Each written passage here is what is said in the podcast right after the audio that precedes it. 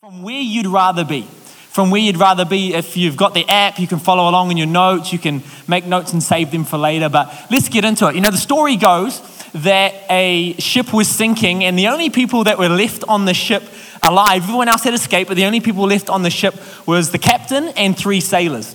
And the captain spoke up first and he said, Hey, listen, lads, this whole captain going down with the ship business, it's nonsense. I don't want to play a part of it because there's a three person life raft here on the boat. And I tell you right now, I'm going to be on that ship. So, what we're going to do is I'm going to ask you one question each, and the person that can't answer the question will end up having to stay behind.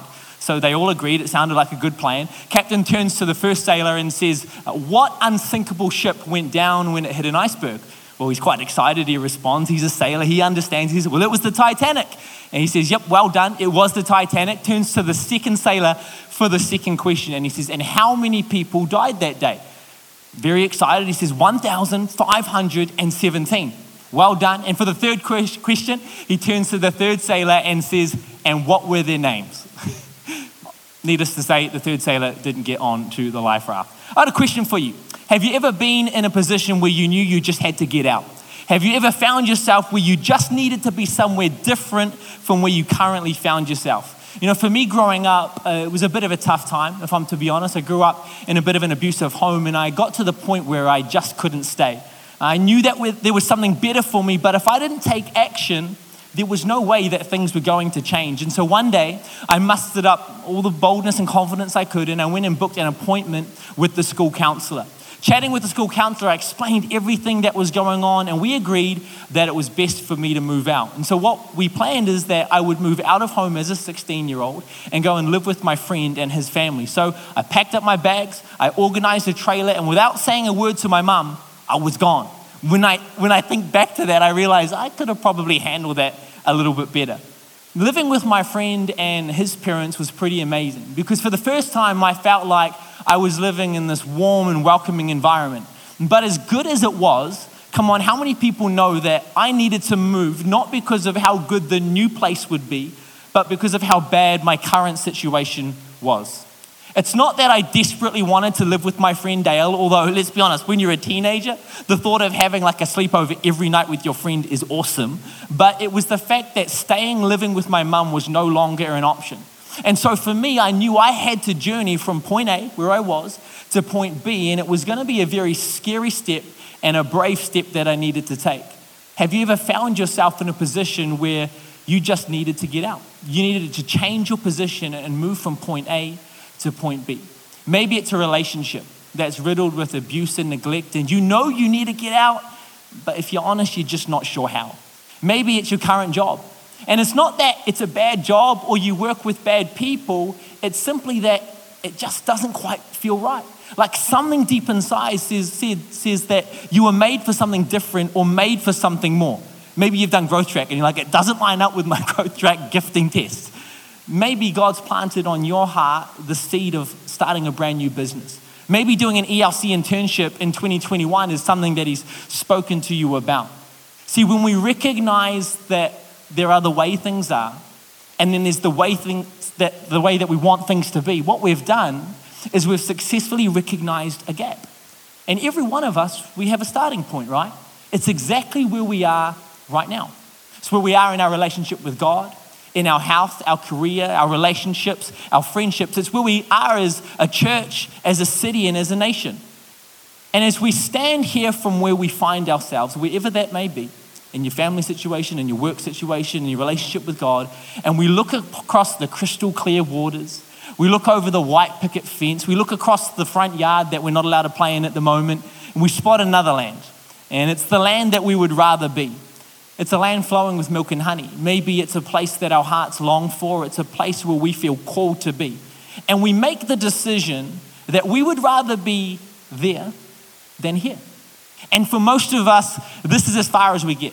It's a nice thought, but we don't take it any further than a thought. We think, well, I should leave my current course and enroll in something I'm passionate about.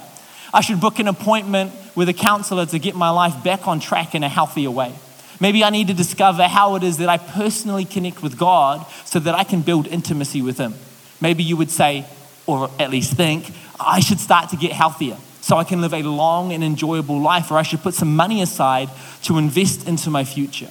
And while those thoughts are great, I want to suggest today that while thoughts are free, action actually requires courage out of us. In fact, Margaret Thatcher, who was the Prime Minister of Britain from 1979 to 1990, she said it like this.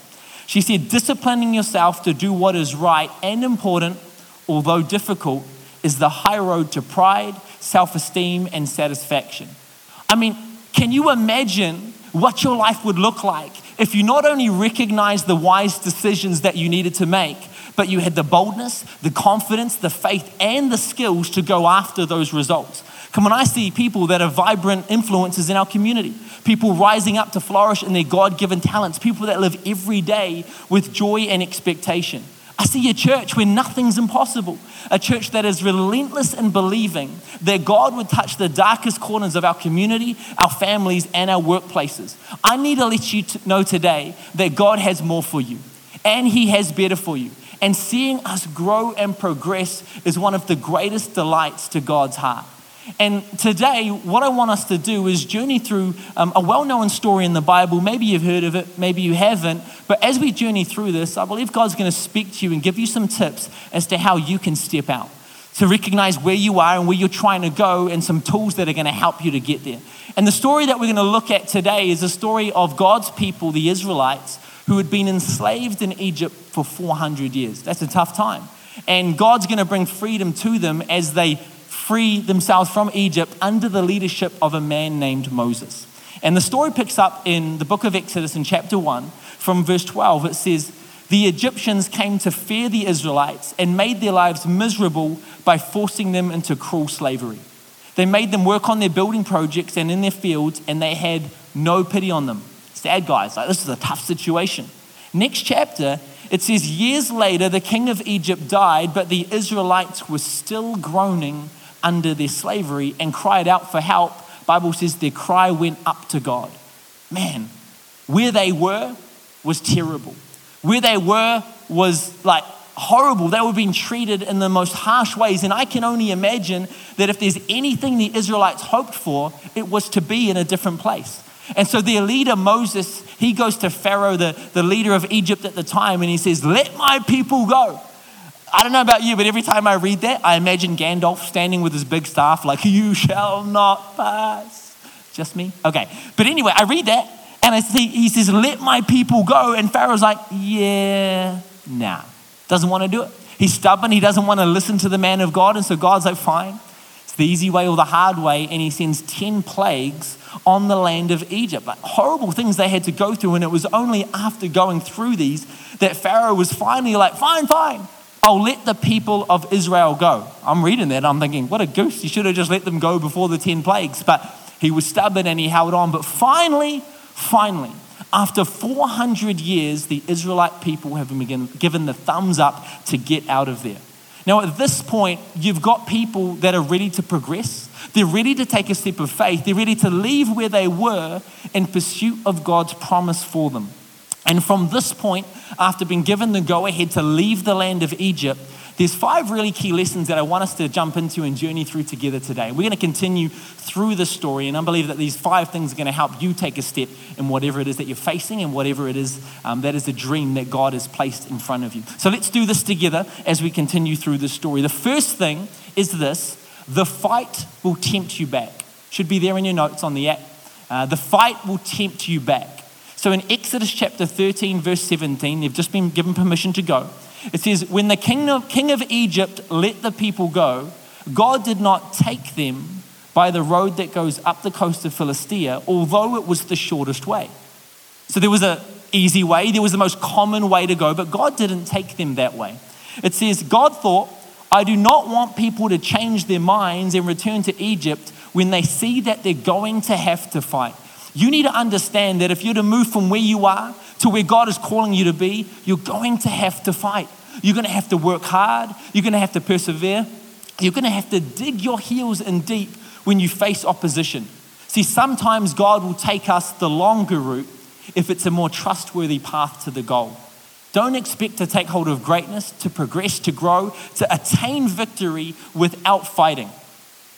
See, at the time of recording this message, I'm not exactly sure when you're watching it. This is all pre recorded because of the lockdown. But um, as where I am now, tomorrow we're about to go into four weeks of lockdown to be isolated in our homes. And it may feel a little scary, but um, if you're anything like me, when you first heard that, you've heard so many messages all around the place about how we need to make the most of this time.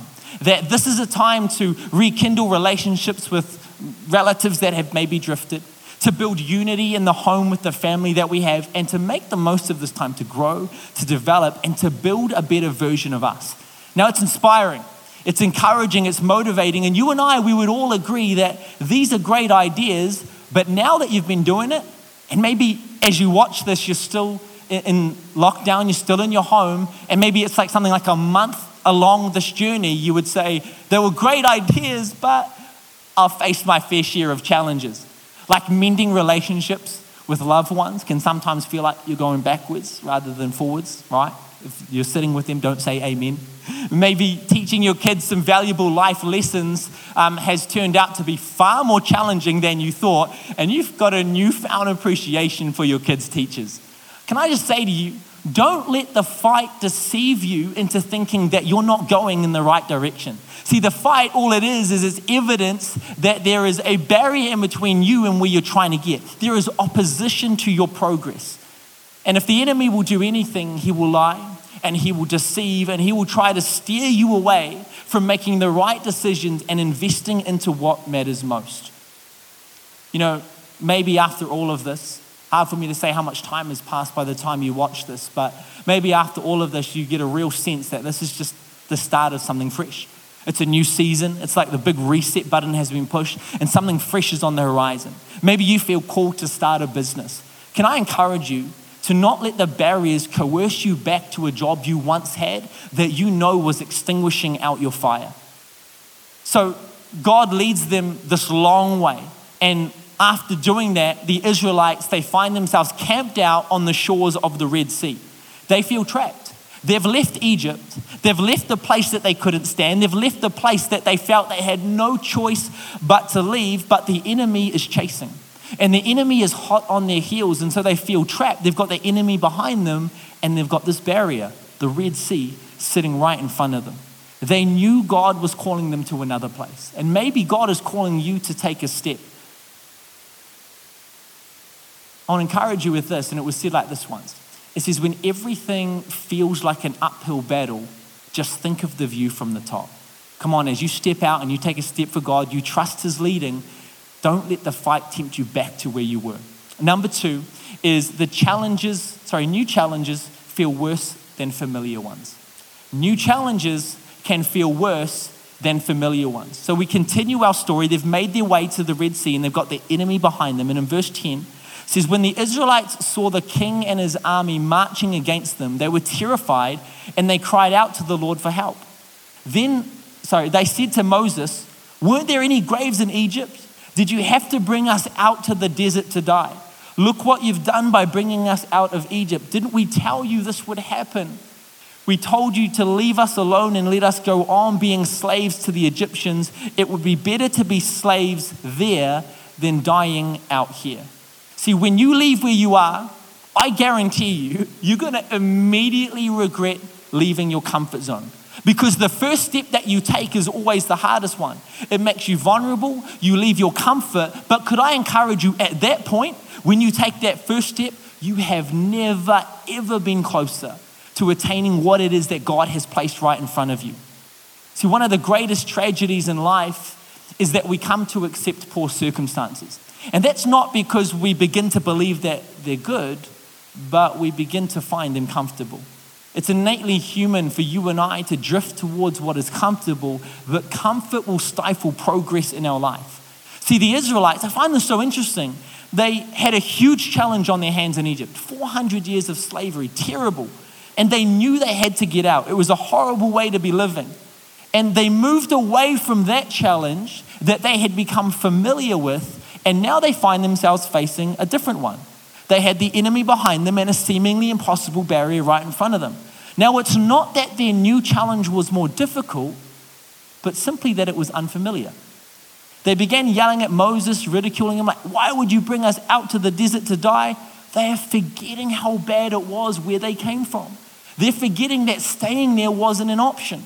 And as you step out, it might be scary, it might be unfamiliar, but the only reason you feel like going back is because it's comfortable, not because it's better. You know, this can often be why people stay in abusive relationships, not because they enjoy it, but because they begin to understand it. They know that they need to get out, but that unknown challenge of what they need to step into can seem far more daunting than simply enduring what they always have. I need to let you know that God has more for you, He is better for you. And it will require getting uncomfortable and facing brand new challenges. But can I remind you that God is with you in those brand new challenges? Come on, new challenges, they will feel worse than familiar ones, but God is with you as you take on those new challenges. Third thing that we learn from the story is to trust God in the journey. Trust God in the journey. Story continues, verse 13. So the Israelites have just had a massive whinge to Moses. They've just told him how he's horrible, he's a bad leader, they, he shouldn't have done what they did. And then, so Moses answered, he says, Don't be afraid. Stand your ground, and you'll see what the Lord will do to save you today.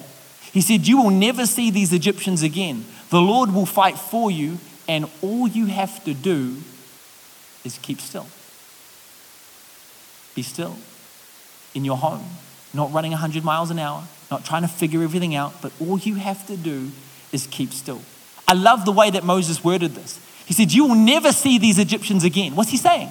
You don't have to go back, you don't have to return to the way things are. Look, I love that God fights our battles even when we pause.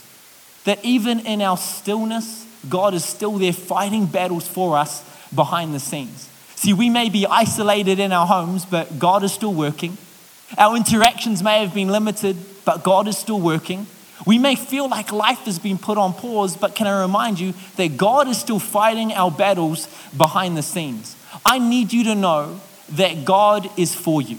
In fact, the Bible says that if God is for us, who could be against us? God is for you, friend.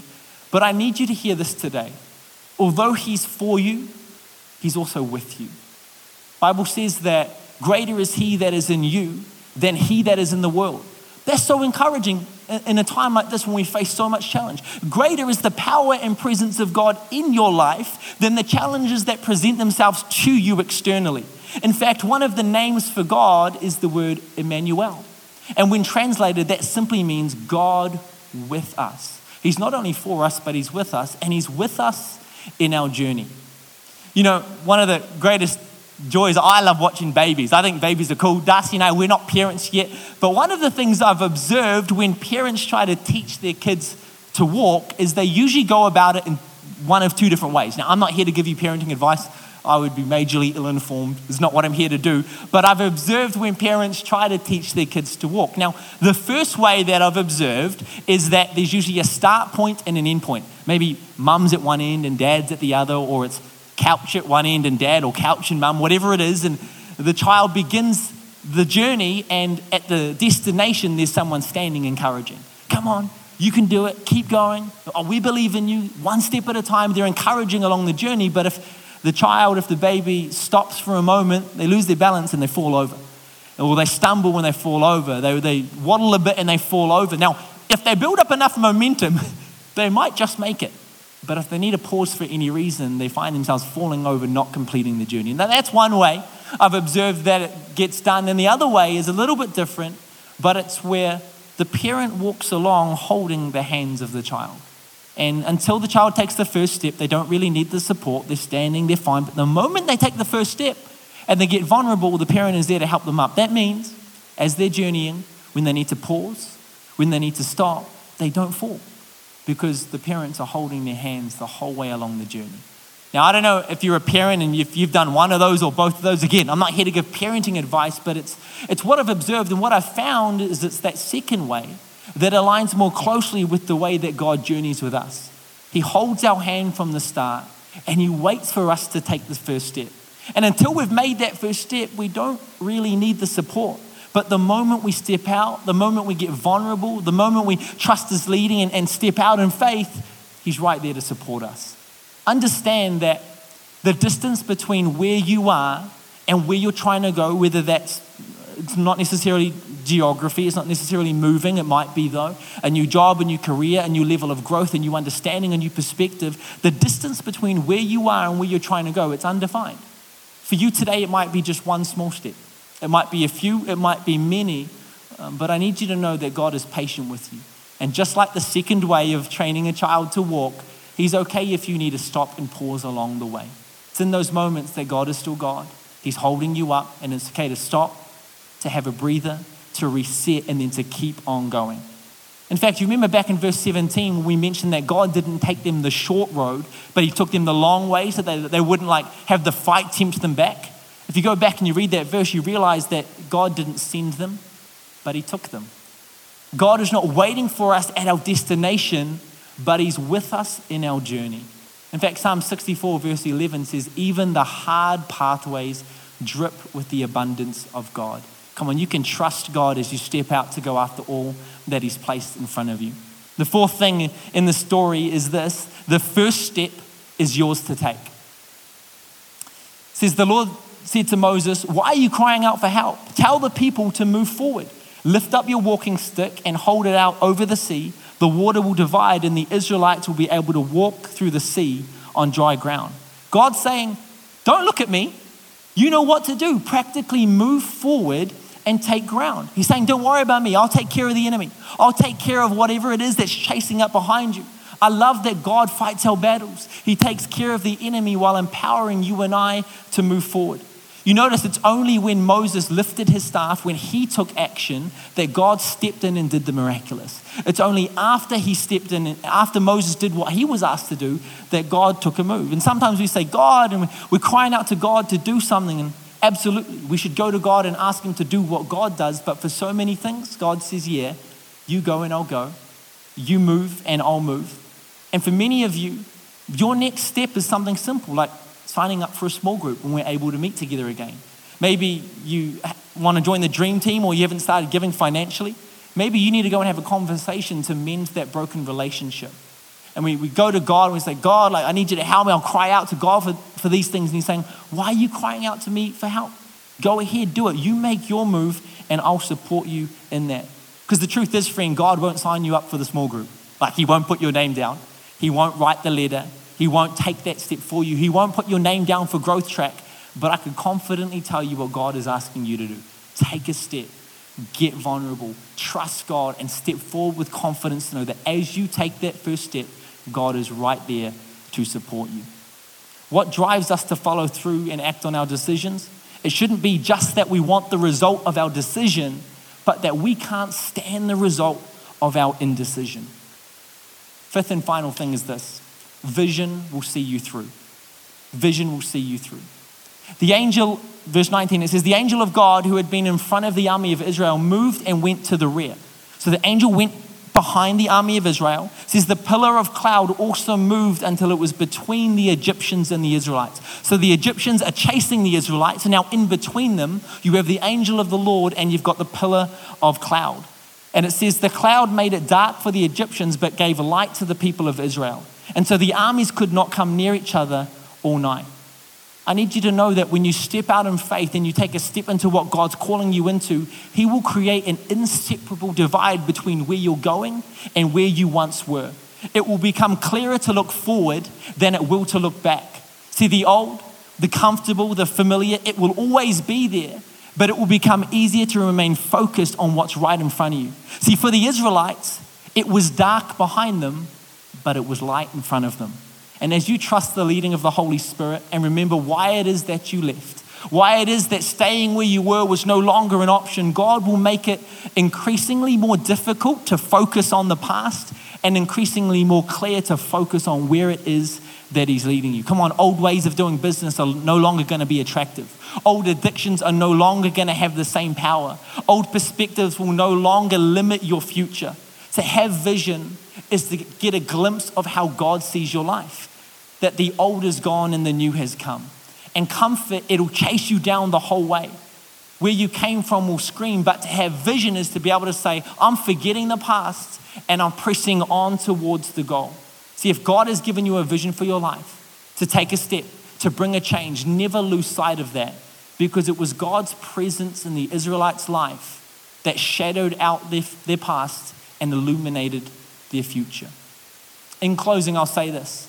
Once the Israelites traveled through the Red Sea, they, they traveled through the desert a little bit longer before coming to a place called Elim. How cool is that? It was a place with 70 palm trees and 12 springs. I'm telling you, this place was like a Middle Eastern Fiji. It was nice. And I get a sense that as the Israelites finally made their way to the other end, they realized that, man, all the hardship that we went through, all the steps of faith, all the trusting in God, all the determining to not let the fight draw me back to where we were, it was finally worth it. All the challenge and the fight was finally sitting right in front of them as a reward. The other side of the challenge will be worth it. And I want to encourage you the fight will tempt you back, but stay firm because the fight just proves that there's opposition to you going after what God has placed in front of you. New challenges feel worse than familiar ones. You've got to step out. And the new challenge might feel unfamiliar, it might feel a little bit scary, but you need to know that God is with you as you face those new challenges. Trust God in the journey. God's not like the parent who encourages from afar, but He is with you in that journey. Your job, take each step as it comes and trust God in the process. The first step is yours to take. Come on, we wait on God for so many things that He has actually empowered us to do. Step out and understand that God will be right there to support you. And finally, vision will see you through. God always has more, He always has better. Stay focused on where it is that He's called you to go and trust that He's with you in the process. Come why don't we take a moment to pray and pray that what's spoken today wouldn't just be a message heard, but it would take root in our heart, be something we could apply to our lives as we begin to stir our faith for the steps we're going to take in this next season. Let's pray. God, I thank you that you're the God of more. You're the God of better. You're the God that leads us into greater things from grace to grace. God, what you have for us is immeasurably more than we might ask, think, or imagine. And I pray over every person listening today, from wherever they are throughout New Zealand and the world, I pray that this word would be encouraging, that it would stir faith. I pray, God, that you would help lead people to take the steps that you've placed on their heart. Maybe it's just a small step right in front of them. God, would you give them boldness? Would you give them faith and confidence that you are with them in that journey? We pray for that in Jesus' name. Amen. Well, friends, I want to pray one final prayer. I'm not sure where you are um, in the world, I'm not sure what room in the house that you found yourself in, but I want you to know that God loves you so much. And while I've been sharing a message about God's love and his comfort and the closeness that he has, if you were to be honest, and if I was to ask you the question, is, is Jesus the center of your life? If you were to say no to that, I want to let you know that Jesus went to a cross. He died a sinner's death. He died, he rose again three days later, not so that we could do church, not so that we could listen to sermons, but so that you could experience the fullness of life, so that you could be forgiven and have a relationship with God. That's what he wants. More than anything in this whole world, he simply wants to know you. And I'm going to pray a prayer in just a moment. I'll pray it out loud as I am here. And I invite you, wherever you are, just to close your eyes. And if you want to start a relationship with God, if you want forgiveness for your sins, if you want a brand new start, I encourage you to pray this prayer in your heart, but make it your own. Make it real. Make it between you and God as we pray this prayer. Let's pray. God, I thank you that you came for us even while we were still sinners. God, that you look at us as your children and there's nothing you want more than a relationship with us. In this moment, God, we choose to believe that you went to a cross, you died, and you rose again three days later. You took upon yourself the penalty that my sin deserved. And God, I ask you to forgive me of my sin. God, would you make me brand new today? I ask you, God, to come and be the Savior of my life, the one that would take my place on the cross.